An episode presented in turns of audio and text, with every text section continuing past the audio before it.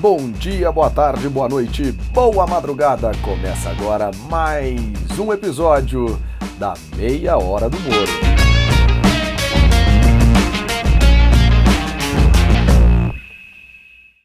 Pessoal, seja bem-vindo a mais uma Meia Hora do Moro, neste segundo episódio da nossa segunda temporada. Um oferecimento de direta consultoria, diagnóstico direto, resultados rápidos.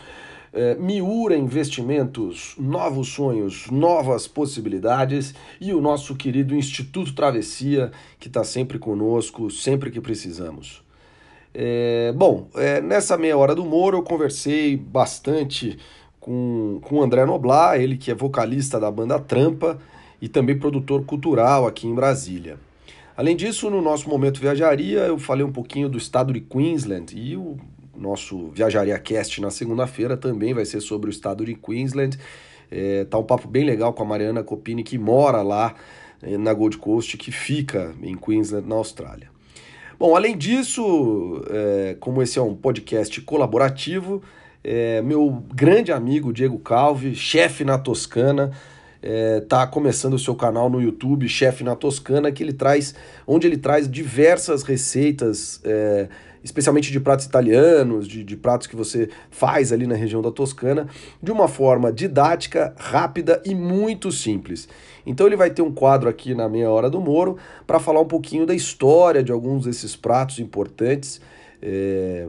O primeiro deles que ele fala hoje, inclusive, é uma grande sobremesa, o tiramisu. É, então temos aí nosso chefe na Toscana no YouTube, chefe na Toscana, no Instagram, arroba chefe na Toscana, sigam-no. É, tem uma receita de pão italiano lá fantástica, fácil, gostosa e sensacional.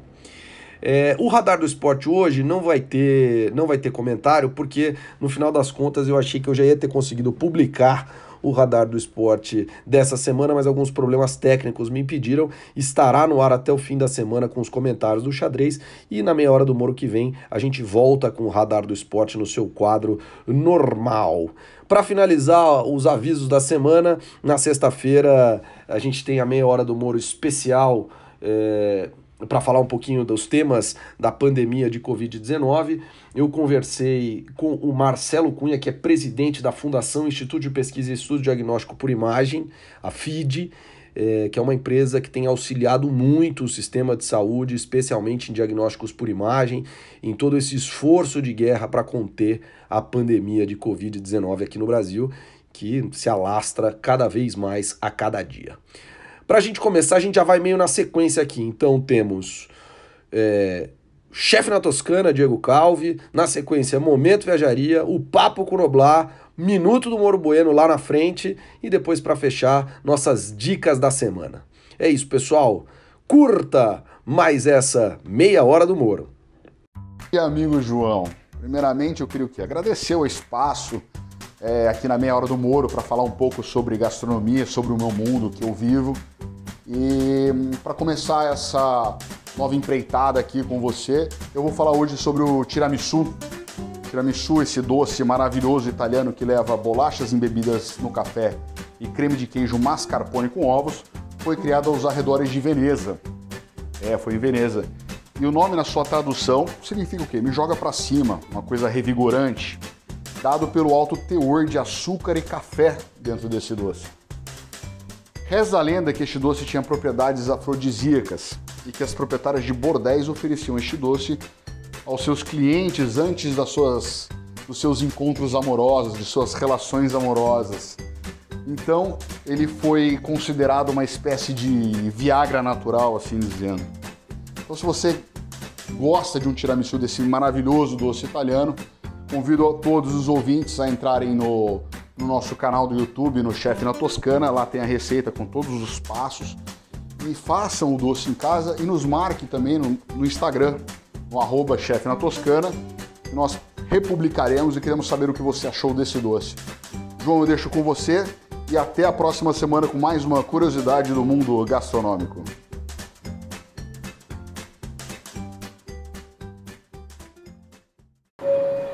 Começa agora o nosso Momento Viajaria aquele momento para viajar sem sair do seu podcast. Pessoal, o estado de Queensland, na Austrália, é, um dos, é o segundo maior estado em área e o terceiro mais populoso do país. A grande força motriz, a grande pilastra da economia do estado de Queensland é o turismo, né? E nada mais justo porque tem uma série de praias, é um litoral enorme, a grande barreira de corais é acessada a partir do estado de Queensland, enfim, tem muita coisa para fazer lá em Queensland e não à toa vai ser é, o nosso objeto do papo do Viajaria Cast da segunda-feira, o estado de Queensland na Austrália. Para quem não sabe onde fica Gold Coast, que é a cidade mais que mais brasileiros tem lá na Austrália, talvez não em número, mas assim, é a cidade que se você vai ao mercado, você ouve a galera conversando em português ali na gôndola de cervejas. Também tem a cidade de Brisbane, que é a terceira cidade mais populosa da Austrália, a famosa Whitehaven Beach, que fica ali perto das ilhas Whitsundays, eh, tem a Grande Barreira de Corais, que pode ser acessada a partir de Cairns, a partir de Port Douglas, tem a ilha de Fraser, ou Fraser Island, tem, enfim, uma série de lugares bacanas, né? Tem uma série de lugares legais para visitar lá em Queensland, uma estrutura muito bacana, uma estrutura muito legal. Então é um, é um lugar que, se você for à Austrália, não se restrinja a Melbourne e a Sydney, vale muito a visita nesse estado de Queensland. Então, na verdade, siga o Viajaria é, no YouTube e no, e no nosso Instagram.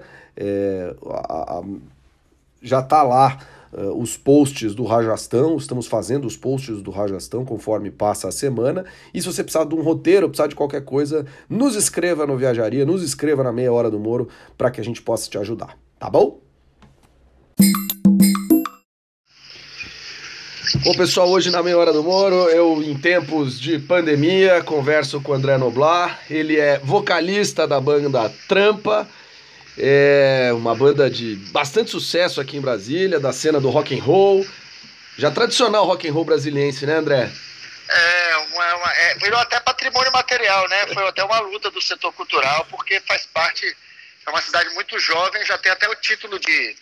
Não é nem o título, né? Foi, foi, é, foi a chamada nos outros cantos do Brasil de capital do rock. Então isso é, é, é consequência de uma cidade de 60 anos só ter uma marca dessa é muito importante, eu acho. Sabe? Mas tem bastante expoente, né, do rock and roll e tal, então... Sim, você tem Legião, Paralamas, é. Raimundos, Cássia L, é um negócio gigante, graças a que bom, né? Que bom, e, e, obrigado, e aí é isso, te agradeço por estar aqui com a gente na Meia Hora do Moro hoje, em tempos de coronavírus, é, para ter mais coisa para o pessoal ouvir, para a gente conversar nessa nossa segunda Sim. temporada. Obrigadão. Obrigado você pelo convite. Bom, André, começando aqui, acho que é legal falar um pouquinho da banda, como é que começou a banda, como é que é a história dela, quem inspirou é, você e, e, o pessoal da banda, é, quem foram os grandes inspiradores, e depois a gente fala um pouquinho dos, dos projetos que, que, eu, que a banda fez, que eu gosto bastante de alguns deles. Conta é, pra o gente. Trampa, é, o Trampa é uma banda que começa pra valer, o primeiro show do Trampa é em 2006, mas eu digo que ela começa de verdade em 2008, porque em 2006 foi só um show, e aí a gente foi se organizando tal, e, e começando a levar as coisas a sério. E em 2007 a gente começa a fazer alguns shows muito pequenos, e em 2008 a gente lança o nosso primeiro CD, que é chamado, que tem o nome da, da música do single principal, que é Te Presentei com a Fúria. Certo. É, que é um CD é muito, enfim, a banda, a banda é uma banda muito politizada, né? O Trump é uma banda que a gente chama. Que gente... Tivemos só um probleminha aqui. André estava falando que a Trampa é uma banda politizada, é isso? É, ela surge dessa necessidade da gente ter um canal de comunicação com as pessoas para falar sem dedos o que a gente quer falar. Então, desde o início, a banda é uma banda que tem letras mais políticas, é, de denúncia, que trata de questões sociais, é, enfim, ela tem esse, esse papel. Ela não é uma, ela, ela não é uma banda só para entreter. Acho que música existe para entreter, mas a gente quer entreter e quer conscientizar também. Esse é o espírito da banda, né? Então ela começa assim, se desenvolve assim.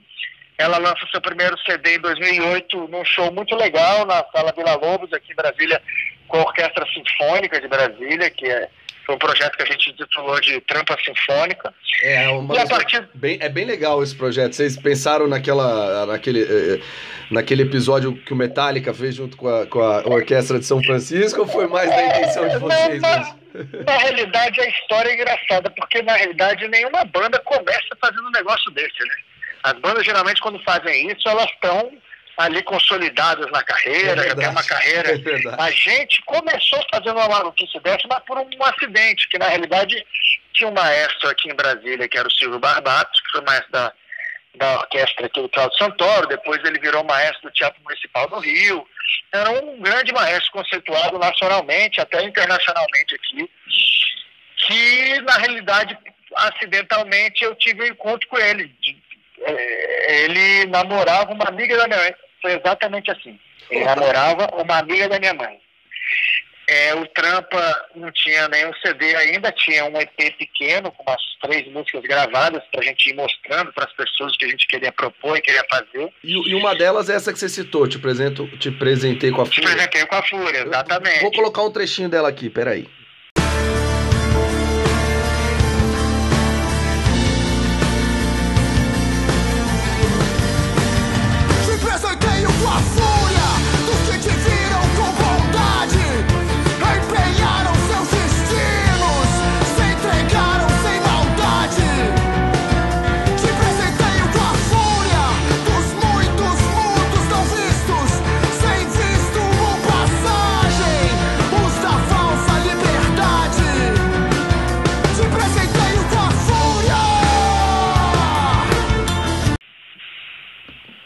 Podemos continuar. Vamos lá, vamos lá. Trechinho Sim, ou escutado do Te Apresentei com a Fúria. Mas e aí? Aí vocês tinham o EP, não tinha, não, tinha, não tinha disco? Não tinha nada, aí eu cheguei em casa, foi exatamente assim.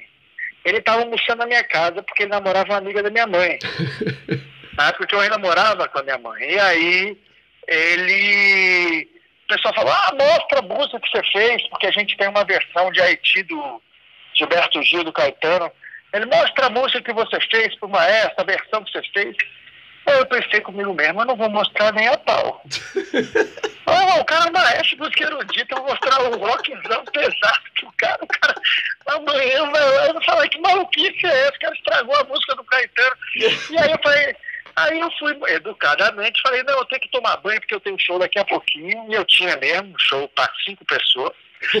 é, eu vou, quando eu descer eu mostro. Aí eu devei um tempinho, rolei um pouquinho, quando eu desci eu falei, maestro, estou atrasado, é, não vai dar, ele não, aí ele insistiu, ele falou, não, mostra, eu quero ouvir, eu falei, mas a, o, o, CD tá lá no carro.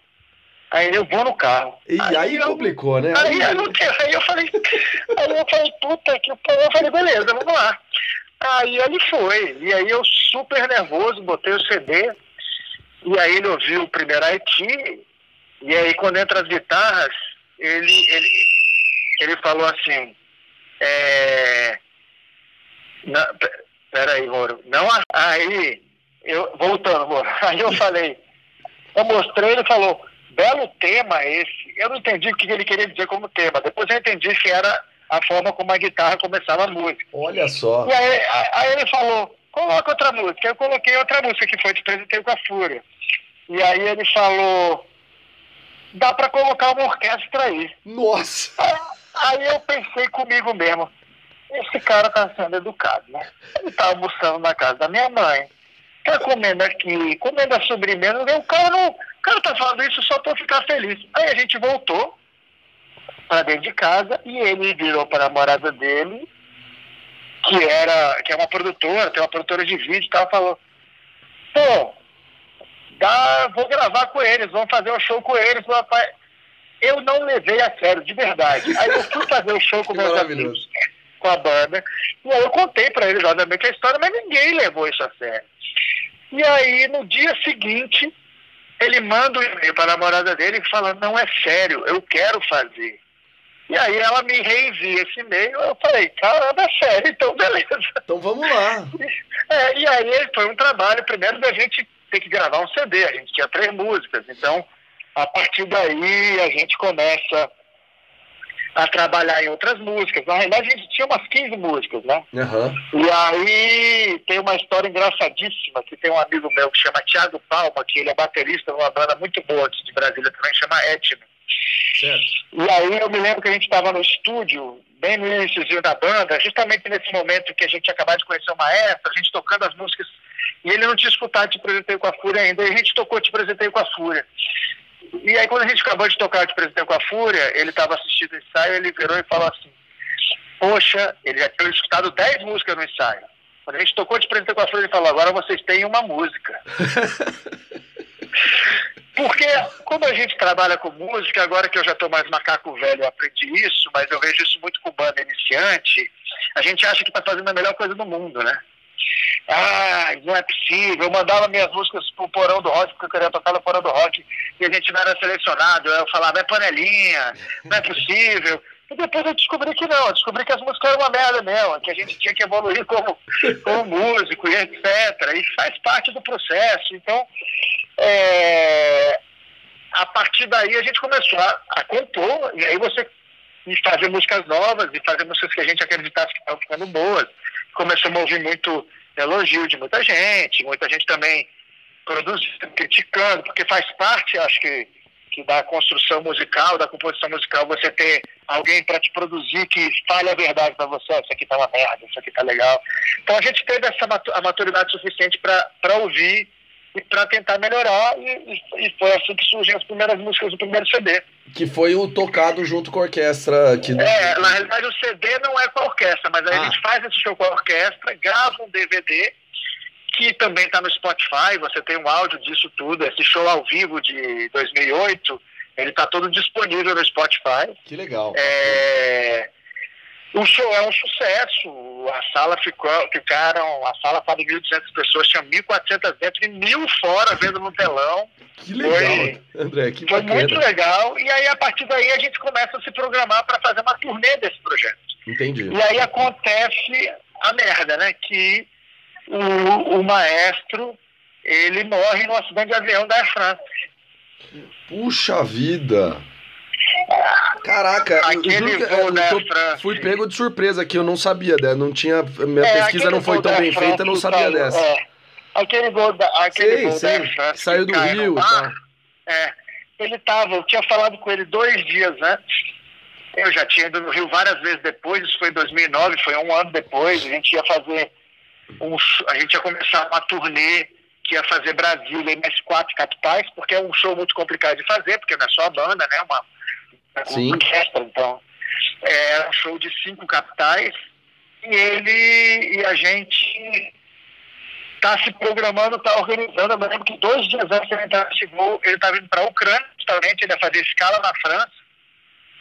E aí eu falei com ele, ele falou, tô indo para a Ucrânia, vou ver se eu conheço um ucraniano lá. Ele, ele, ele era mulherengo pra caramba. e, e, aí ele, ele desaparece, né? Na verdade, ele foi uma das vítimas que depois acharam os restos mortais e tal. Mas ele morreu nesse voo. Puxa, e aí, e aí complicou, né? Pra gente é um impacto gigante, porque primeiro a gente, eu pessoalmente tinha criado uma relação muito claro. grande de amizade com ele é, é, a, gente, a gente. eu, toda vez que eu ia ao Rio, porque eu morava no Rio, a gente conversava muito, se encontrava, etc.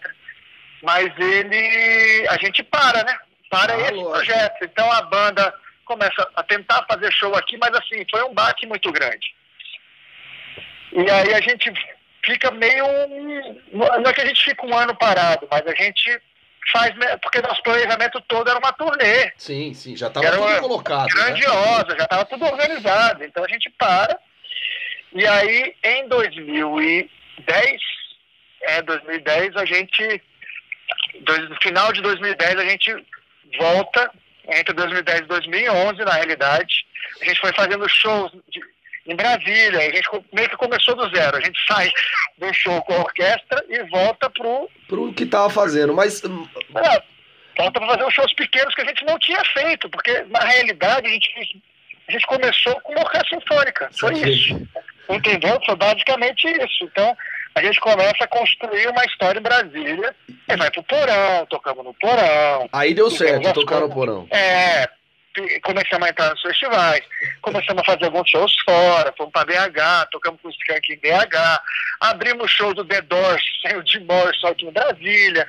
Então a banda começa a, a, a fazer o caminho normal que uma banda tem que fazer. E, que é de rock, né? Sim, e sempre nessa pegada de letras mais politizadas e tal. Sempre. Sempre nessa sempre, pegada, né? Sempre, eu assisti sempre. os clipes, os clipes são bem legais, na verdade. É. A gente, a gente inclusive, tá para lançar um agora, é, é, esculhambando o presidente. É, tá, tá meio complicado qualquer coisa diferente disso ultimamente, né? Exatamente. Então... A gente, ah, mas assim, aí depois a gente parte para uma turnê, aí essa turnê acontece com uma chamada Joaquim França. Ah. Aí a gente fez, e aí ela é super bem sucedida. A gente fez Condição Progresso no Rio, fizemos Teatro Santa Isabel em Recife, que foi muito importante pessoalmente para mim esse show, porque minha família é de lá, então estava todo mundo lá. Então a gente tem uma turnê de Rio, São Paulo, Recife, Belo Horizonte e Brasília, todos shows lotados é, com or orquestras sinfônicas, né? Mas as orquestras são locais. E aí a banda entra no segundo momento, que é, beleza, depois disso. E aí depois disso é tocar a vida mesmo, é criar CD novo. A gente lançou um CD em 2012 e uhum. depois um em 2016, que inclusive no ano que foi lançado entrou na lista, nas listas de, de música, né, especializadas em música, entre os 50 melhores CDs do ano de 2016 no Brasil. Aí você bota Elza Soares, que saiu no ano, bota Baiana System, o Trampa, bota um monte de coisa. Scalene também saiu naquele ano. Que legal. E... Que foi o nosso CD mais bem sucedido, isso. Entendi. Na prática, do ponto de vista de crítica, foi o último de 2016. E tá, tá, tá para sair outro ou como é que tá agora? Na realidade, ano passado fez 10 anos, né? Ano retrasado, Sim. perdão, Trampa Sinfônica. Sim. A gente lançou um vinil, é, que tem até umas músicas que. Sul, tem músicas desse, que é uma coletânea com músicas desses três CDs, mas todos com orquestra. Foi uma comemoração é, de 10 anos desse, desse primeiro projeto que a gente lançou, que é um vinil muito bonito. E aí, a partir daí, começamos na onda de lançar EP, lançar single, porque ninguém mais lança. É, o álbum inteiro CD. é complicado, né? Não, porque na realidade, com, com o fim do, do, dos álbuns, né? Dos CDs, é. etc., as pessoas trabalham música por música. É, só quem está trabalhando gravação de CD são artistas já muito consolidados e para eles valem muito grandes, né? E para eles, minha, minha banda predileta lançou um CD agora em março, Pearl Jam. Entendi. É, mas aí é uma coisa específica. Você vê os artistas do Brasil inteiro estão lançando single. Pois no é. máximo duas músicas, então o Trampa vem lançando singles. É, inclusive vamos lançar esse ano uns quatro ou cinco singles. Umas coisas já eram para ter saído, mas começou a, criar, a pandemia a gente segurou para organizar a divulgação direito. Tá certo. Depois disso. E, deixa, e antes de, de partir, porque daí, né, eu, eu sei que na sua história você também começou a fazer outros projetos culturais, festivais sim. Sim. Mas eu quero fazer uma pergunta que a gente não combinou antes, então se você não quiser responder também não tem problema. Mas o nome ajuda ou atrapalha? Ah, o meu sobrenome você tá é, falando? É. Cara, ele ajuda e atrapalha, na realidade. porque assim, é, por exemplo, meu pai criticou a Lei Rouanet uma vez. Isso. Até explica, o... explica pro ouvinte aqui quem que é, quem que não é tal, pra, é, pra não ficar perdido. Ricardo Noblar, um jornalista é, já de 70 anos de idade, mas é um jornalista bem influente aí no sim, meio da dúvida, política brasileira, é bem, bem renomado, assim, já ganhou muito prêmio, tem 50 anos de, de, de carreira já como jornalista. Cara, assim, a, as pessoas misturam. A, eu, o meu pai não se mete nas coisas minhas e nem eu me meto nas dele. É, ele nunca, é, para ser até honesto com ele, ele me ajudou uma vez com a banda, em, por exemplo, especificamente sobre a banda, que foi quando o Maestro falou que queria fazer o show, eu tive que correr atrás de patrocínio, e aí ele conhecia é, assessora de imprensa da Vale e ela foi apresentar meu projeto lá dentro e eu consegui. Legal. Por causa dela, nem por causa dele. Mas aí a Vale gostou tanto que depois a própria Vale patrocinou a turnê, entendeu? Entendi. Então ela patrocinou o primeiro. E só, só, que eu usei a Lei Rouanet para isso. Que, aliás, eu super defendo lei de incentivo para a cultura. E, e aí ele criticou... problema com isso. E aí ele criticou. E ele criticou a lei. Não a lei, ele criticou a Maria Bethânia há alguns anos atrás, que estava fazendo um projeto de Lei Rouanet que ela ia ganhar um cachê de, sei lá, 30 mil, 15 mil reais por poesia lida. E ela ia ler não sei quantas poesias, ela ia ganhar 600 mil reais para ler. Nada contra, o projeto era super bonito, mas ele fez uma crítica ao projeto. E aí, na época, o PT estava no governo. E aí a merda é essa, porque eu apanho de, de todo mundo, não é porque ele, ele bate todo mundo. Ele bate no PT, ele bate no Bolsonaro, ele batia no Fernando Henrique, então qualquer coisa ah, ah, mas seu filho teve Lei Rouanet. Aí eu, eu, me lembro que eu escrevi uma carta na época falando, tive Lei Rouanet, expliquei o projeto, o projeto foi aprovado, foi prestado conta, disse quanto a banda ganhou, banda ganhou uma micharia, o projeto era gratuito, não sei o quê. E eu defendo leis de incentivo para a cultura, porque eu acho que a cultura é o futuro, na realidade. A economia criativa é o futuro da humanidade, é uma das coisas mais importantes que que a gente vai ter daqui para frente, entendeu? Porque é, é, é, a China vai dominar o mundo do ponto de vista industrial e o que vai sobrar para os outros? Economia é, criativa. É, é vai sobrar turismo, Inglaterra, vai sobrar cultura. É o que está acontecendo na França. É. E isso traz riqueza para o país. É a burrice criticar lei de incentivo. É incentivo para tudo, porque não pode ter para cultura. Bom, e aí, nessa toada exatamente do incentivo para tudo, inclusive para cultura, você faz parte de, de, de, grandes festivais aqui de Brasília, né? O Coma em especial. Sim, sim. E como é que tá isso? Eu sei que foi. É, eu não sei se a palavra certa é cancelado, é adiado, é, em função da pandemia, mas como é que você vê esse, esse futuro próximo aí para produções culturais em função do coronavírus e o que, que dá para fazer para dar uma levantada em tudo isso daí? É, a gente precisa entender que esse é um setor. A primeira coisa que as pessoas precisam entender é um pouco do que a gente estava falando agora, né? Eu estava contando essa história do meu pai. É o potencial que a cultura tem como de econômico para os países, para as cidades. E a gente e a gente vê isso muito pouco. As, os, os, os gestores, os governos ainda não têm maturidade ou conhecimento para entender isso, pelo menos no Brasil. Você vê isso no, na, na França, você vê isso no Canadá. É, por exemplo, Shazam. Você viu aquele filme Shazam? O aplicativo? Não, o filme, ah, né? o filme. super-herói. Ele foi gravado em Toronto. Eu digo isso porque eu vivo lá. Inclusive, quando eu estava lá, eles estavam gravando o filme, depois eu fui descobrir isso. Eu, eu, a gente estava lá fazendo turnê, porque o Trump tem viajado muito para o exterior. E eles estavam gravando lá o filme, enquanto a gente estava em turnê em Toronto. E aí, por que, que o pessoal foi gravar o filme em Toronto? Porque a cidade de Toronto te dá incentivo. Ele não ah, te sim. cobra tanto imposto. Tu vai para lá, tu contrata o cameraman lá canadense, a, a produtora canadense, as empresas canadenses, e aí você injeta dinheiro na economia. A Broadway, é, os, os, os teatros e os musicais da Broadway acontecem com incentivo. Existe incentivo para isso tudo porque isso traz turista, isso gera emprego, isso gera renda. Então, assim, é um setor que tem condições de ser muito forte, ainda mais no país, onde a cultura é muito forte, quase mais, um pouco mais de 3% do nosso PIB da cultura, sem investimentos, porque investimento do governo aqui é irrisório. Não, então isso, é, isso é verdade, mas eu até eu queria entender meio que como que a gente faz para recuperar isso que, o que sim, o, aí, o vírus está... Sim, aí que acontece, esse é o setor que se ferrou primeiro, porque é, é um setor que precisa necessariamente de público, é. e é o último, o último, porque eu vou, eu vou daqui a pouco levar minha filha para a escola, ela vai para a escola, eu vou começar a trabalhar de máscara, mas quando que as pessoas vão ter confiança para ir no teatro? Ah. Ou ir num show? Ou ir no cinema, ou ir, quando isso vai estar controlado? Eu não vejo isso acontecendo em breve. O Coma, ele foi adiado, ele não foi cancelado. Tá, uhum. A gente está querendo botar linha outubro. Certo. É, mas a gente já tem planos desde começar ele como uma coisa virtual esse ano, começar o projeto esse ano e acabar ele ano que vem com um show físico, digamos. É, é, é, é, muito complicado, né? Toda essa questão, é, gente... ela é super, ela é super difícil de prever, né? Então você não tem nem como muito é, é, programar, né? É, tá muito difícil isso. É, agora tá todo mundo esperando para ver. A gente tá se organizando para ter plano A, plano B e plano C.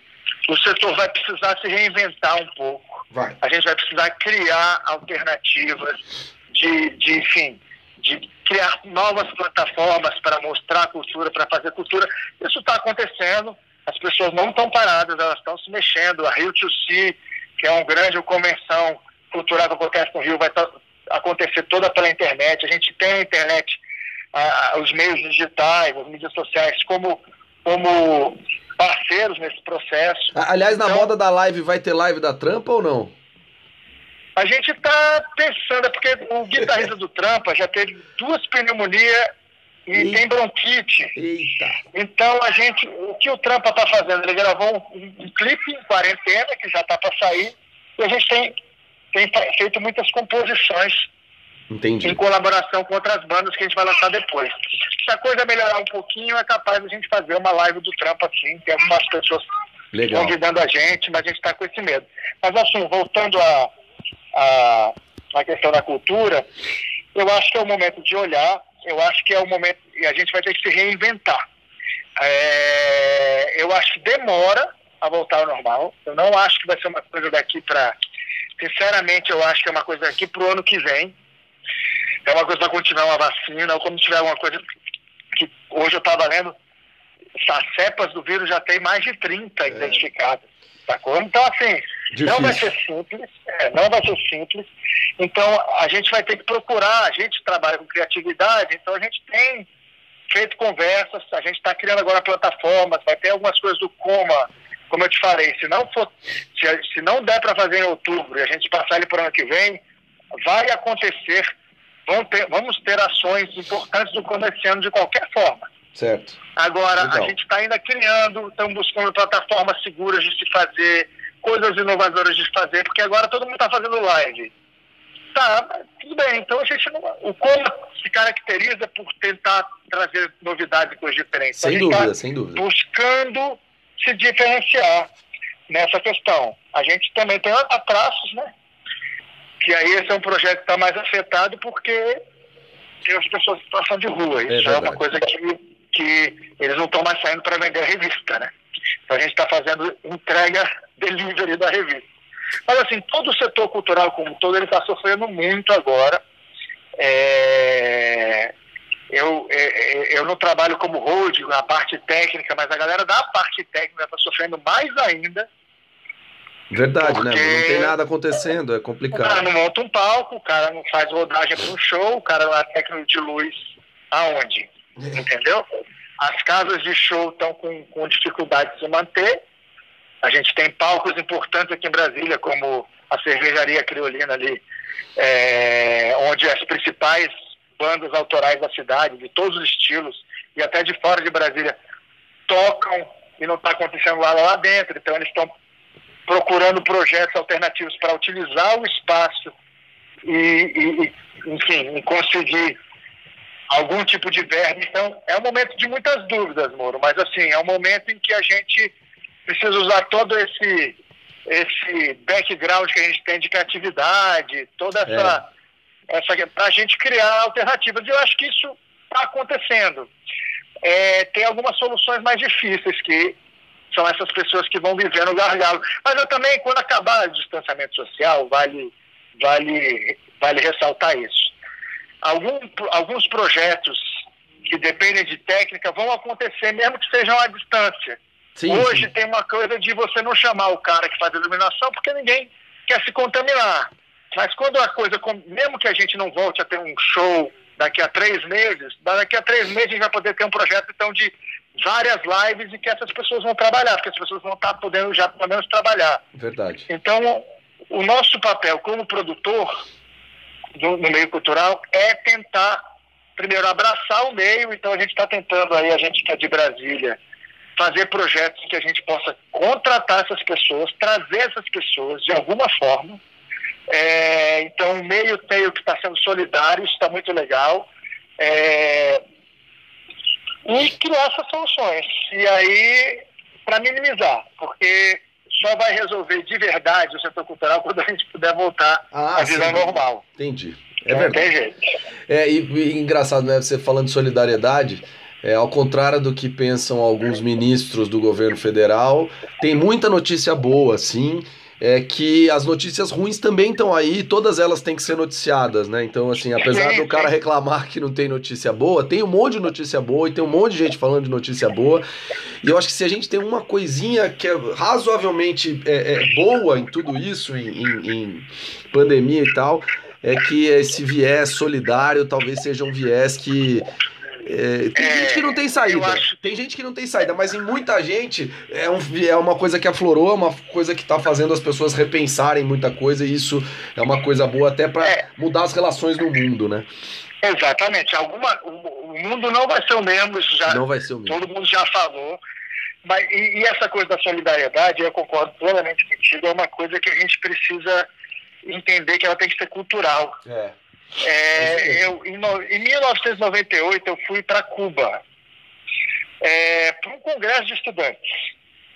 E eu tomei um susto, gostando ou não de Cuba. Eu não vou nem entrar nesse, nesse, nesse ferro dessa questão, mas é porque a gente falou de solidariedade, eu sempre me lembro disso.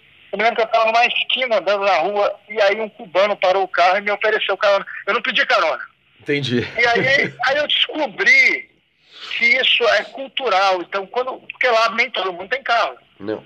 Então, o cara parou, porque lá, se você parar na esquina, o cara te pergunta para onde você está indo, porque se ele estiver indo para o mesmo lugar, para um lugar próximo, ele te leva, porque as pessoas são educadas na escola para serem solidárias. Então, isso é uma coisa que eu aplaudo. Assim, isso a gente não nessa, nessa coisa capitalista, e eu não sou anticapitalista, não é isso. Mas essa coisa do, de ter que lucrar pra caralho, de ter que ganhar, de ter que não sei o quê, de fazer projeto, de trabalhar, de ficar rico, de ganhar dinheiro, né? a gente esquece algumas coisas que são fundamentais como comunidade. É verdade. Seja ela a ideologia que ela for, solidariedade não é solidariedade é um conceito que, que atravessa qualquer tipo de ideologia, é só a gente cultivar. Sem dúvida, é, transcende pode, tudo, é uma coisa. Você, é, você pode ser o mais capitalista do mundo e ser solidário, você pode ser um comunista e ser solidário, você pode ser. Acho que, acho que o regime ditatorial nem pensa Estou falando, as ideologias, qualquer país do mundo, se cultivar, ele pode ser. E eu acho que a gente pode aprender muito com isso. E a gente tem a obrigação de tirar algo bom das coisas. Meu pai fala muito isso, né? Deu merda, tira algo bom disso, porque sempre tem uma coisa boa. Sempre tem uma coisa boa, é isso. É isso que é. eu estou tentando também fazer, né, nesses tempos de pandemia e, enfim, é tudo muito difícil, então vamos tentar tirar as coisas boas. Querido, muitíssimo obrigado pelo papo. No final nem, você, nem, nem, quebrei porque a gente estava numa toada bacana, então nem quebrei o papo. É, brigadão. É, se sair live da trampa, do trampo, avisa. Que eu, ah, que, eu, que eu anuncio por aqui, eu divulgo também. É, e, pô, obrigado mesmo. É, foi, foi um papo bem bacana. Depois disso. Alô? Tá me ouvindo? Tá me Agora tô, tô. Me, me avisa quando for pro ar, é massa, gostei pra caramba. Maravilha. Obrigado, Beleza? querido. Valeu. Valeu, amor. Tamo junto, velho. Valeu, um abraço. Falou. Lá vem ele, dominou, apontou, girou, bateu, rede. No ar, Mauro Bueno.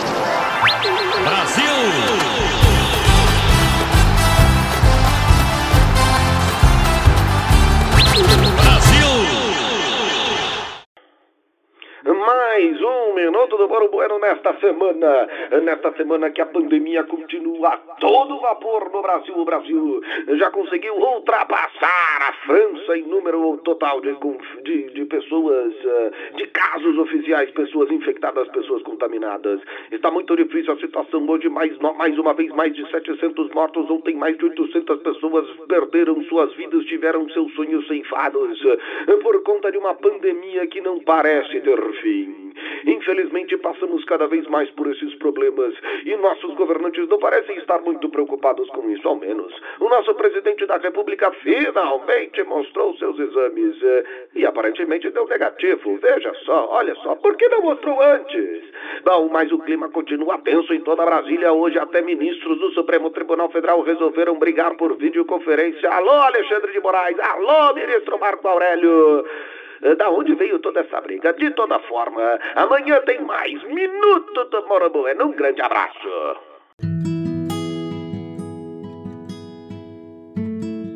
E o que mais você precisa saber nessa semana? Bom, a primeira coisa eu vou insistir, é, se você se você puder, por favor, fique em casa. É, por enquanto a forma mais eficiente que a gente tem para prevenir a doença, né? Tá bastante complicado isso, então tô até aqui produzindo bastante conteúdo para você escutar enquanto você lava sua louça, enquanto você, é, sei lá, mexe no celular, é, você planeja sua próxima viagem para Queensland, você planeja sua próxima viagem é, para o Rajastão, quando puder, você assiste o canal Chefe na Toscana e acompanha é, e, e, aprende a fazer tiramisu, a fazer pão, enfim, estamos tentando aqui. Ou você pode ler um livro, e aí eu sugiro o Desenvolvimento como Liberdade, do Amartya Sen. É um livro que trata muito da economia no sentido de como é, o desenvolvimento, na verdade, ele vai ser focalizado em trazer liberdades para as pessoas, a liberdade de poder comer, a liberdade de poder fazer uma série, enfim, uma, o que for possível nesse sentido. É, Bom, e de série, série eu tô assistindo Brooklyn Nine-Nine, acho que é uma série tranquila, uma série leve que você pode dar risada, pode ficar bem sossegado. Então, são as duas indicações da semana. E é isso, essa meia hora do Moro vai ficando por aqui. A produção é de João Moro, as vinhetas e o áudio é, são de Tiago Matos.